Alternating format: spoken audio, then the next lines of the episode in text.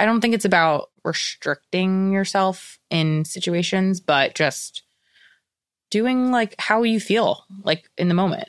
That's literally the question is, how does it make you feel? Hello. Welcome to the Active Ingredient Podcast. I'm your host, Sophie Wheel, and this is your destination for all things growth. Welcome back to another episode of Active Ingredient. This week's episode is with a longtime friend, Hilary Sheinbaum, who is a journalist. She's an on-air host, the author of The Dry Challenge, which is a practical how-to book on how to drink less, complete a no drinking challenge, or just quit drinking altogether.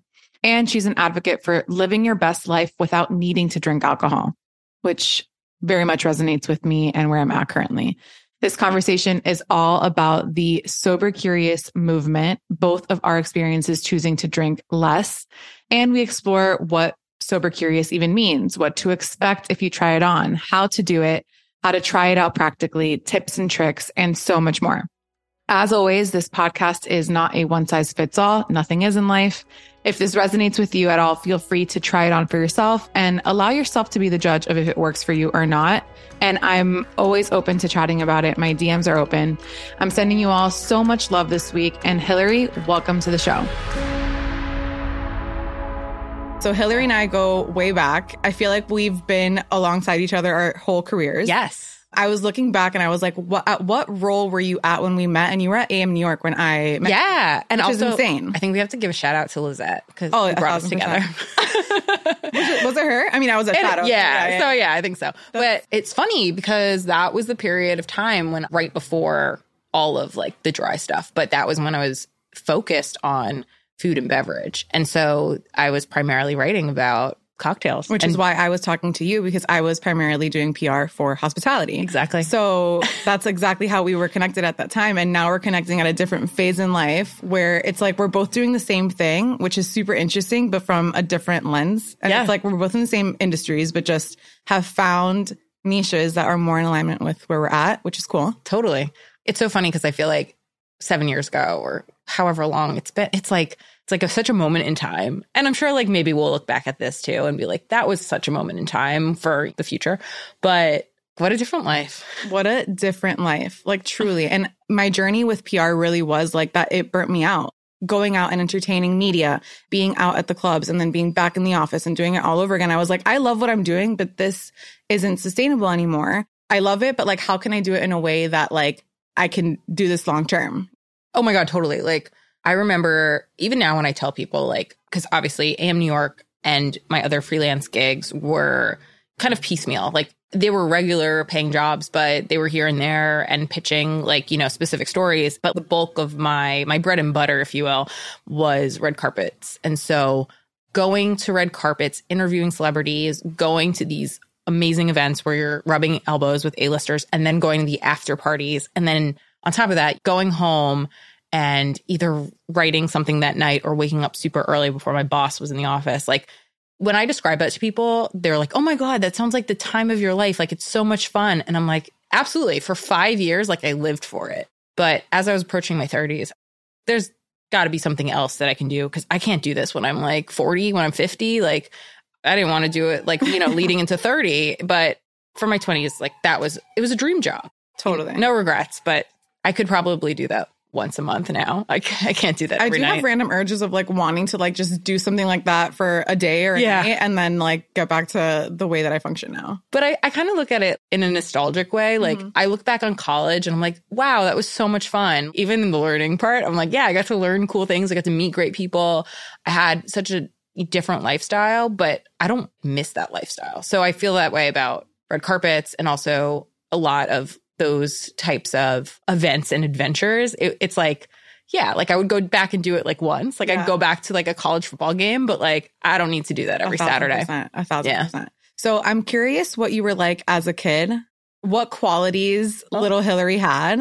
If you remember what your family would say about you or just qualities that you know to be true. And like if there was a period of time where it kind of went away and you've refound it again, if that resonates at all. That's so interesting. I'm like kind of tempted to like text my parents because they will tell you I think I was always definitely like on my own path. Like I'm the black sheep of my family for sure. I have three brothers. They're all younger. Both my parents too. Everyone went on to like higher education. And my mom like really wanted me to go to law school. And I even took the LSAT, which is like a surprise to a lot of people. Really? But like I knew it wasn't me. Right. And so I think going back to childhood, there are a lot of things that like I still participate in now. Like I played tennis. I ran cross country. Like I'm still active. But the biggest thing that stands out to me is like, I think that as I've been a freelancer, you know, for 10 years, at least 11. Yeah, 11 years. I've always wanted to like do something, whether it was like intentional or not. Like I've always been on like a different wavelength than I think the rest of my siblings. Definitely that makes a lot of sense. Yeah. And yeah. I mean, it tracks with your career, but it also even tracks with your focal point right now, which is really like advocating for people exploring their relationship with alcohol. I feel like that is like black sheep. Like right now, at least at this moment in time, it's like that is the odd man out. It's the outlier. Yeah. So that's cool. Where do you think that comes from?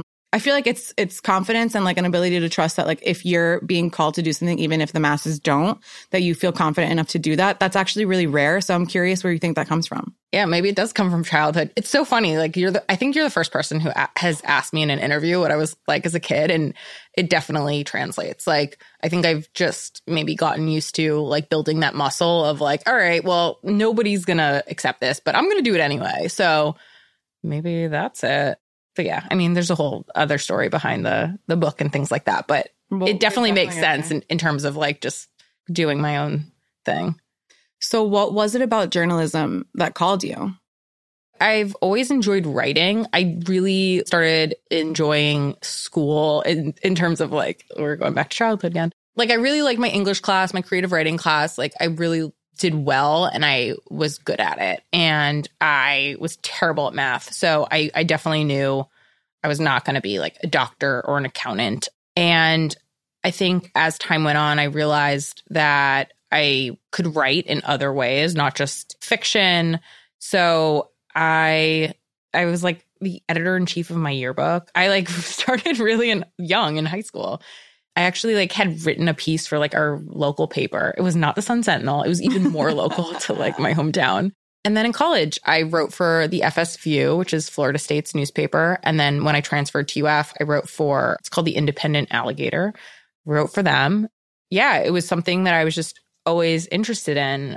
In my last semester of college, I saw a listing on a site called Ed 2010, and it was for a regional freelancer out of Miami. And I was thinking to myself, like, I didn't have a job lined up after college. And I was like, well, if I'm going back to South Florida where my parents are, might as well like apply for this stringer role. And now I'm really going to date myself because the cast of the Jersey Shore was... Wait, what? Yeah. I guess you don't know this. Really crazy. No, I don't know that because you know that was my first job, was doing PR for the Jersey Shore. Stop it. I worked at MTV. Hold on. We were just talking about that. Were we in the same room? Probably. It was... Okay, so... That's insane. I was just talking to Joey about this before. Yeah, so I love when this happens with people that I know that I'm like, wait, this is... Have we met in a former life? Yeah, so in 2010, I was asked to interview the cast of the Jersey Shore as they had just wrapped their season in Miami. And I drove from Coral Springs, where my parents live, and I went to South Beach. And I spent 2 days with them. The first day was at their house. And then the second day was at a nightclub. I don't remember what it was, but that was my first like celebrity interview. That is so crazy. And like I had always wanted, like my dream was to be like the editor-in-chief of like Teen People, you know, when I was a teenager and when Teen People existed. But that's what I did. And then you just kind of have like been finding more and more of your niche. I feel like right now you're at a moment in time where you are dabbling in a lot of different things. Yeah. I think more so now in wellness and culture. Is that where you would say? You know, it's interesting because I think that the Sober Curious movement touches so many parts of everything from, you know, wellness and health to obviously like nightlife too, and just like lifestyle in general. But so my coverage changes kind of over time, and it's evolved with me. It's things that I'm just genuinely interested in and that like I'm having conversations about. And so, there's a range. So I really want to get to your journey with your Sober Curious relationship with alcohol and specifically how you navigate it with work. Yeah. I think it's something that I'm still very much trying to understand. I don't think that the way that the restaurant scene and nightlife scene is currently active is in alignment with people who are there. We're not there yet. It's getting there. It's getting there. But I'm curious how you navigate it and how it started. Yeah. It's interesting because like these days, part of what I do also is I'm having these conversations with restaurants and bars. And if they don't have a non-alcoholic option on the menu, and I'm not talking about just like an apple juice, but something that's like a craft cocktail or an actual like non-alcoholic beer, then it sounds like I'm like petitioning and protesting. I'm like asking them, can you make this menu more inclusive? So actually in New York, if you go to the Williamsburg Hotel or Lamalo at the Arlo and Nomad, there's also like a vegan restaurant called Pure Grit Barbecue, and that's in Manhattan. I've actually brought like non-alcoholic brands and spirits to their menus. So you can go and order them. And so we've worked together to figure out like what fits their, you know, vibe, their menu, like worked with the beverage directors, because I think it's so important. Like even if you do drink or you're having a drink in your meal, like you don't, all of them don't need to be it. Yeah. Like I think like the beauty of it too is like, even if you're drinking and you're having like a rosé, for example, you might not want to switch to water. You might not want to switch to a Diet Coke. You might want to like keep that palate going, but like you can instead hydrate yourself with a non-alcoholic rosé instead of continuing to become more inebriated. And, you know, you can still like hang and like, I think it's a win. Actually, what's funny is I'm sure that you've met my friend Alejandro. I don't think I have. I've heard you talk about him. Yeah. This was like 2016. I hadn't seen him in a while. He's like, let's catch up. Like, let's go grab dinner. I was like, great. We go to sushi and we're just like catching up about like friends, family, dating, whatever, shooting the shit. He asked me if I had made any New Year's resolutions. And at the time I was like, no. I was like, listen, if I want to change something, if I have a goal, like I'm not going to wait till January 1st. I'll do it, you know, tomorrow or Monday or like, I was like, no, I don't do that. And he's like, he asked me if I had heard about this thing called Dry January. Obviously, given everything I've told you, like it's going out 5 nights a week. Like I'm not gonna not drink. And especially for my job, like it's part of reporting. Like you experience things, like you go to venues, you go and you eat and you drink and you tell the world like this is the experience. It was a week before New Year's. So this is 2016. So on New Year's Eve, I go to a party on the Upper West Side. It's my friend Maggie's. She's actually also a writer. I was there with my roommate and everyone's, you know, drinking. And I had a glass of champagne in one hand and my phone in the other. And I'm like texting, you know, my friends who aren't there with me. And I text Al and we're like, you know, Happy New Year, like that whole thing. And I don't know. I was obviously drunk. Let's not lie. And I said to him, I was like, do you want to make a bet? And he was like, what is it? And I was like, let's see who can do a Dry January. And he was like, you're on. So ball drops, put down my drink, and like that's when it started. And the bet essentially was we're going to give up alcohol for the entire month of January, making it a Dry January. And if you drink, that makes you the loser of our bet. Not a loser, but the loser of our bet. So the loser would have to buy the winner dinner. And it could be anywhere in New York, which is very pricey. And as a freelance writer, I was very cautious about my budget. And I'm also an Aries, so I'm very stubborn. So I knew, I was like, I cannot lose this. So what did you learn in that month? Like, what did you feel and what came up for you in that time? I think that's like the main thing that I want people to understand is like, if you're going to try it, at least your experience of it, what'd you find? I think that like now having done this for 7 years, like 7 Dry Januaries and a number of months in between, my friends know, like, if Hilary's not drinking, like, she's not drinking. Like, there's no convincing her, like, move on. And I'm definitely used to the questions. But I really feel like if you think about it, like, right now it's a hot topic. But 7 years ago, it was like, you know, I'm in my 20s. Like, I'm at a bar. I'm socializing. People were, like, asking me, like, very invasive questions that I didn't consider, right? Like, I knew that people might, like, try to apply peer pressure. But people are like very confident with like their questioning. And like their stance on it being normal. Exactly. And so I felt like a lot of it was just so rude. I hate to say that, but like to ask somebody if they have a problem, like I hate even like using that word, but like, or asking about like their health, like there is no other venue that you would ask a perfect stranger or maybe an acquaintance about like such a personal matter, right? Like their health, like somebody, you know, people ask me if I'm pregnant. I'm like, I've known you for 2.5 seconds and you're literally asking about my uterus. Like that's so bizarre to me. But, you know, nobody would ask you that like over coffee or like walking down the street or like an introduction, right? Yeah. And I think that even, you know, within my friend group that first year, people were very defensive. I wasn't telling them not to drink, but for them, I think like having their drinking buddy like near them and like doing the same thing was definitely uncomfortable for them.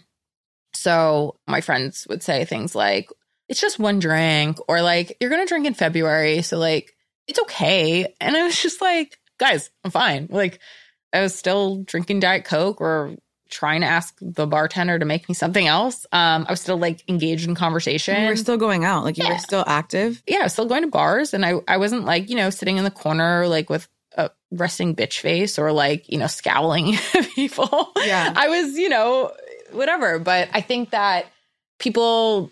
It makes people uncomfortable because it's a mirror, I think. Well, it's also that, like, drinking is so ingrained in our society and it's become such a group activity. So I guess from, you know, their perspective, they wanted to, like, I don't know about, like, controlling the situation, but just, like, monitoring and just being like, are you okay? Or, like, making sure that I felt included, but it wasn't. I don't think they had the tools or like knew how to do that without offering me a beverage. And so I don't blame them. I'm not mad about it. I was definitely shocked by a lot of the responses. But I think now stepping back, like having perspective, I don't think it was like they were trying to like, you know, ruin my bet or ruin my month. I think it was just a little bit of a self like observation reflection. That's what I have found to be the most interesting thing is, and it really is like, I choose not to, I don't even say like I don't drink at all. I just, like, I choose not to most of the time simply because it doesn't make me feel good. Like that's like really the only reason. And like, I feel so much more clear and good in my system when I don't, right? And I'll say that, like, if people are like, wait, why aren't you drinking? But the way that like people persist or they're like, wait, still?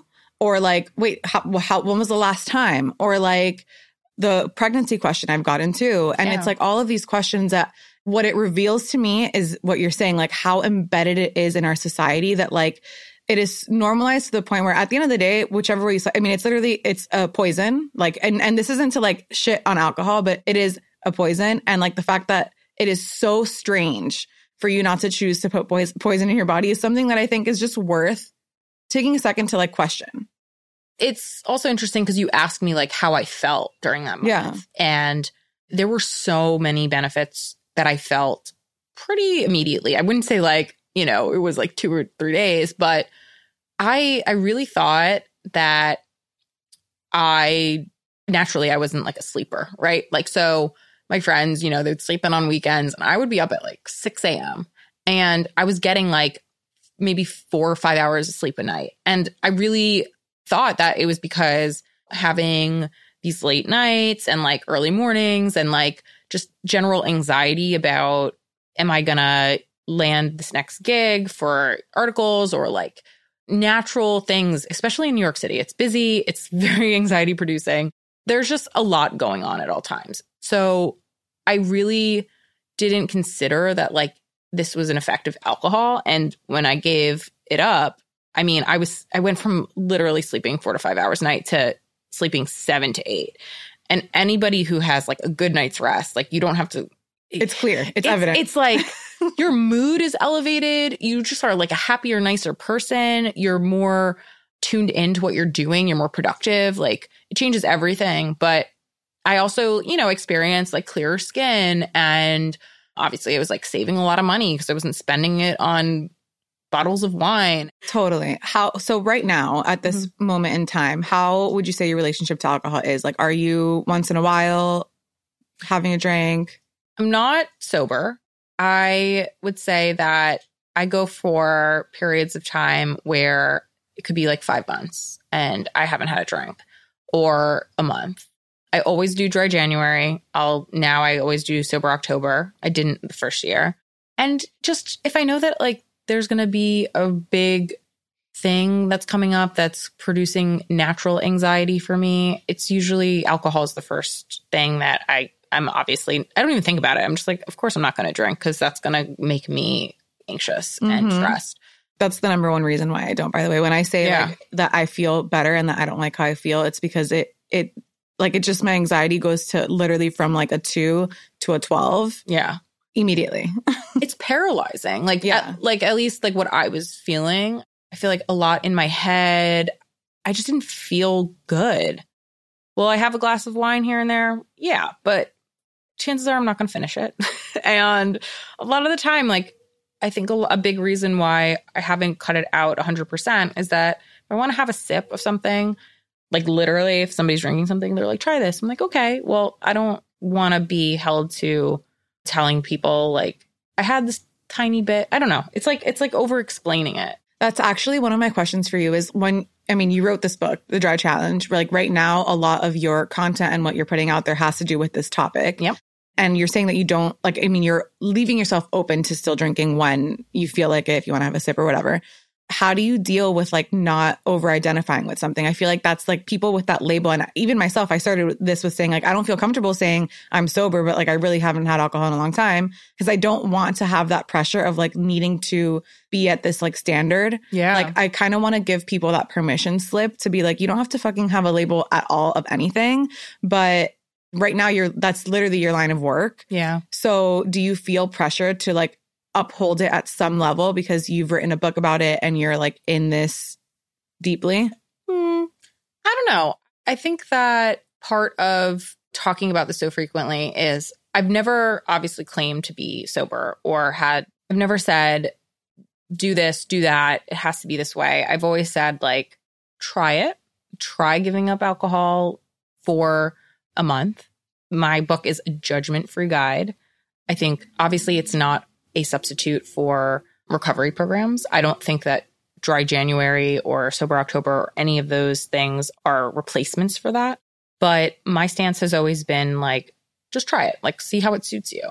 So I don't necessarily feel pressure in that way. I think that this is such a new space as it is with like non-alcoholic products and just speaking about not being like 100% sober or the other end of that there is like an in-between. So I think it's really been a lot of conversations that are like educational that I've been having with like people.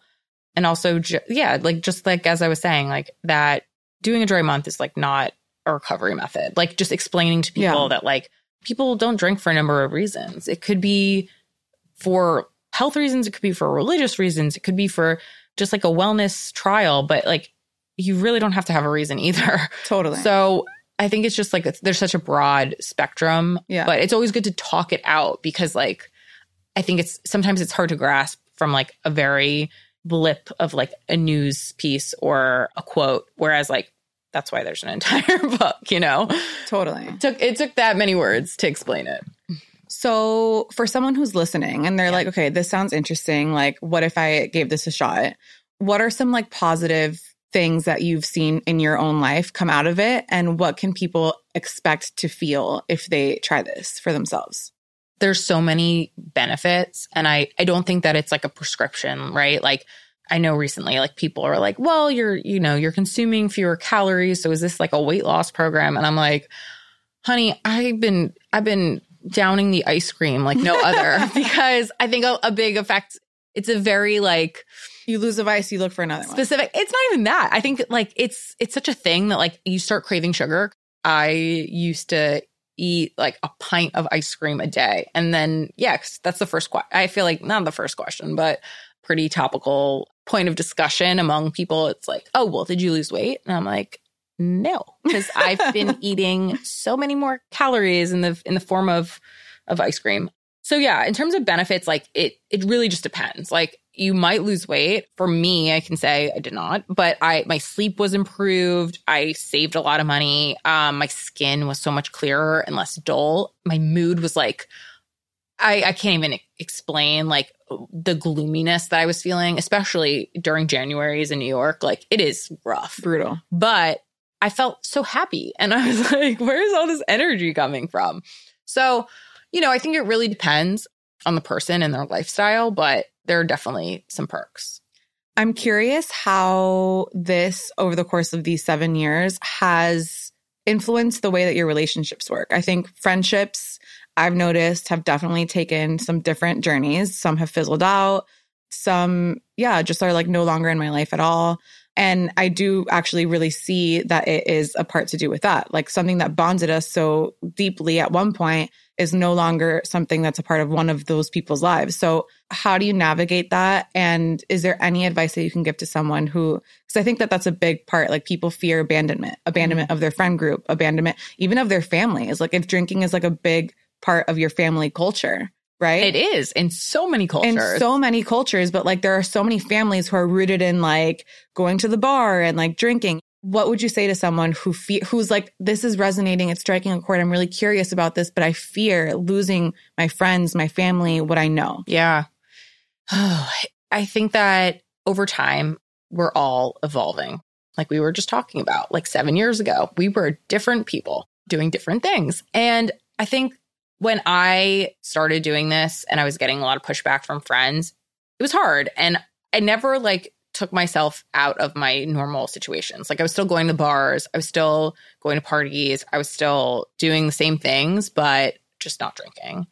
And I think you can do that. And I think that if your friendship is literally just based on like having a drinking buddy, then yeah, it's going to suffer because you're not going to have that in common. But I think like your true friends and the people that like genuinely care about you, even if it's like a short break, that's fine. But I think that you'll find other things to do, like activity wise. Like for me, it's obviously, you know, a lot of sports and like working out and bonding with my friends over that. And I think that a big thing that people can do is obviously like take the lead in making social plans. So instead of relying on the friend group to come together at the local bar or wherever it is that you go to hang out and drink, you can say like, hey guys, like, why don't we, I don't know, do an activity that is really just different, right? Like, and it doesn't have to be something astronomical. You don't have to go skydiving. You don't have to like go on like a 10-mile hike, but maybe it's something like you can go bowling. And yeah, if your friends want to drink there, that's fine. But like, it's also an engaging activity for you or anybody else who's not drinking. What are some other ideas that we can give the listeners? Like, what are some of those things? Because I find myself being that friend now who's like, let's do this different activity. You can bake, you can cook, you can have people over, you can host them for non-alcoholic happy hours. But I just think that like, if you're looking to be social, you can do it without being in a bar or, you know, without alcohol. There are a lot of things. And maybe you aren't a chef, like I'm not a chef, but I've now have the option to do that. Also, just going back to what you said about like wanting to drink something that is like sophisticated and not full of sugar. I think that when restaurants are putting together these non-alcoholic cocktails or mocktails or whatever they're calling them. Yeah. I think the best case scenario would be a fabulous cocktail menu that had the option for that same cocktail and non-alcoholic. Yes, I like agree. You don't have to have more real estate on that page. You just say, okay, these are our 10 cocktails and we have them all in non-alcoholic versions as well. I agree with you. I think also like these drinks, whatever we're calling them, they need to, but they need to come in like a sophisticated glass. They need to have a garnish. It needs to be the same amount of effort because if you're paying $17 or whatever it is for a drink, whether it has liquor or not, presentation needs to be there, et cetera. But yeah, in terms of like sugar, it's actually really interesting. Alcohol has a lot of calories as is, but when you are removing the alcohol from wines, for example, you're actually taking out calories and sugar too. So there are a lot of brands. There's one actually specifically that comes to mind that I didn't bring you today because I've actually consumed it all. It's called Starla. And they make red, white, and a sparkling rosé.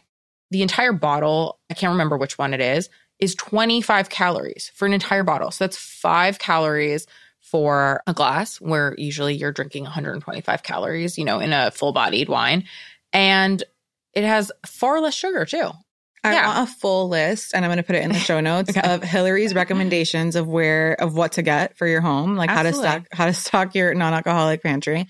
How do you navigate wanting to be infused in culture and not wanting to drink alcohol at the same time? Yeah, it's a great question.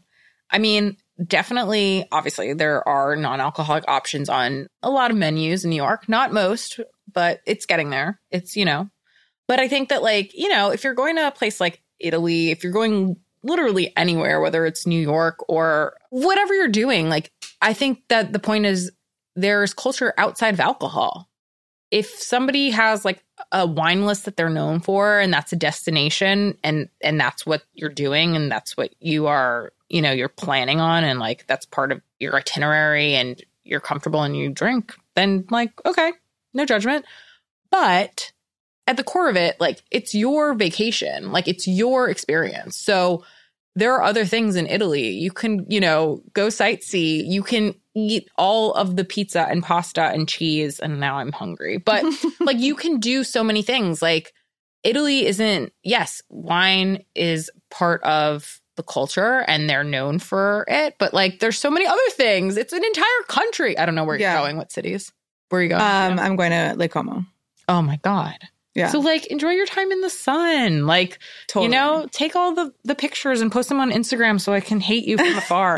Like, I just mean, like, life isn't alcohol. Even if you are a drinker, it's not, you're not flying 7 hours and, you know, taking.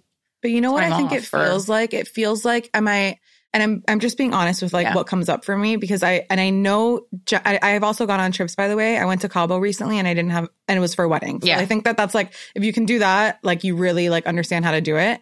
So, and I had the best trip ever, and I didn't feel like I had to take a vacation from the vacation, which I normally feel when I travel. I actually was rejuvenated, alive. I was the last man standing at the after party, like all of these things. And I was like, wow, like, I really enjoyed it. But even then, it came up for me, and it's coming up for me now, even though I know that I've experienced it and I can do it, is, am I not experiencing like the full of it? It's like this feeling of FOMO. I was just going to say, am I not really getting every ounce of this trip if I'm not experiencing the broad, wide range thing of having a margarita in Cabo or having my Aperol Spritz or Negroni in Italy? Interesting. I mean, you make a very good point.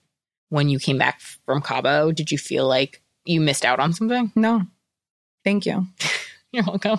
Sometimes you just need that mirror question. I think that's it. It's interesting because, you know, I've written a lot about like weddings too, and not drinking at weddings. And, you know, the first time I went to a wedding and wasn't drinking, and what that experience was like. And I think like a lot of people, again, associate birthdays, weddings, celebrations with partying and champagne and alcohol and open bars and all that stuff. And like, at the core of it, like, you didn't travel all the way to Cabo to like get fucked up. But that's what a lot of people do think. But like, it's like, I'm letting loose is kind of like the feeling. It's like, oh, we're going to go and just like really let it all hang out type of vibe, you know? Yeah. And you can do that. But no, like, you don't have to be like throwing back shots. But my point is, like, you went there to celebrate the union of your friends, like their love, their, like, to support them, to show them like, yes, I'm here to celebrate you at your wedding. You didn't, you know, book a flight and take time off and go through, you know, all the hoops to arrive at a destination and get blacked out. Like, I mean, I'm saying it happens. And again, like, to each their own. But that wasn't like the core meaning of your trip. So very true. It's like, it's all like coming back to like intentions, and like, that's the thing. It's like, even now, like, if I have a glass of wine, it's like, why am I doing this? Like, am I doing it? I don't get hungover these days because I don't drink enough to, like, if I'm trying something, like, if I'm taking a sip, like, I'll take a sip. Okay. I experienced it. Like, that's enough for me. I don't know, personally, but especially with weddings, like, or like, you know, it's your vacation. It's your time off. I don't think it's about restricting yourself in situations, but just doing like how you feel like in the moment. That's literally the question is, how does it make you feel? Does it make you feel good or better? Or not drink? Or just like in general in life, like with anything, like, does it make you feel good that you want to keep doubling down on this thing? Or does it make you feel bad? Like, it's just, it's really that's what I ask myself when it comes down to it. I'm like, yeah, I could have this Negroni at this restaurant. And although I love it, that's the thing that, that's what I tell people too. When I'm like, yeah, I don't drink. It's not that I don't miss it. I love the taste of a Negroni. Yeah. I genuinely do. Yeah. I love it. I love sake. I love wine. I genuinely love the taste, but I really, really don't love how I feel the next day more than I like the taste of it. So like, that's what I always go back to. Yeah. Going back to it, like you could take a sip. And that'd be enough. Maybe that's enough. Or you can, you know, if it's available, you can order a non-alcoholic Negroni. I also want to get into the book. What can people expect from it? Like what, if someone's on this journey, what can they expect from the book and who's it for? It's really for like social drinkers or people who probably go out with their friends. It's really not for people looking for a recovery solution or people who are dealing with AUD, but it's super non-judgmental. It's actually like very lighthearted, if that's a way to describe it. There's like little like workbook things in there that you'll find and like just interesting statistics that I don't think would ever come to mind otherwise. Can you hit us with one? Oh yeah. This one like blew me away. So there was a survey done in the UK, which obviously the drinking age is, you know, 18. So it's a little bit different than here, but the average adult spends nearly 2 years of their life hungover. That's insane. Yeah. Think about it. Like 2 years. Like what could you do in 2 years? That's wild. Rather than feeling nauseous in bed. That's really wild. So there's cool statistics. Yeah. There's workshop or workbook questions. Yep. What has the response been? It's been very positive. I think the people are excited about the sober, curious world. I think that it also lends to people talking about it more.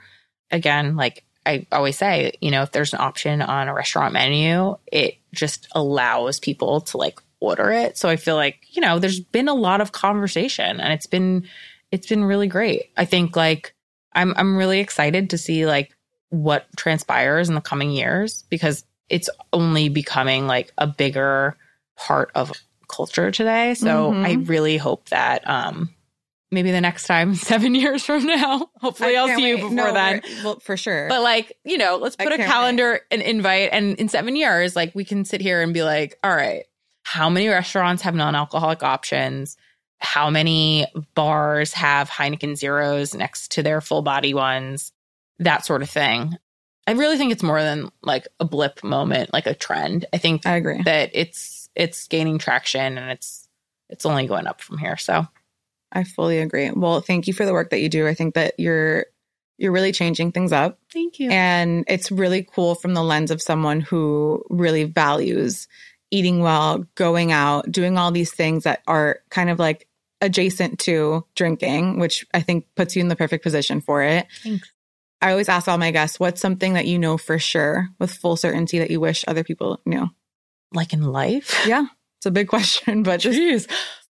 As a journalist, I've been doing this for over a decade, even longer if you want to count my college and high school writing careers.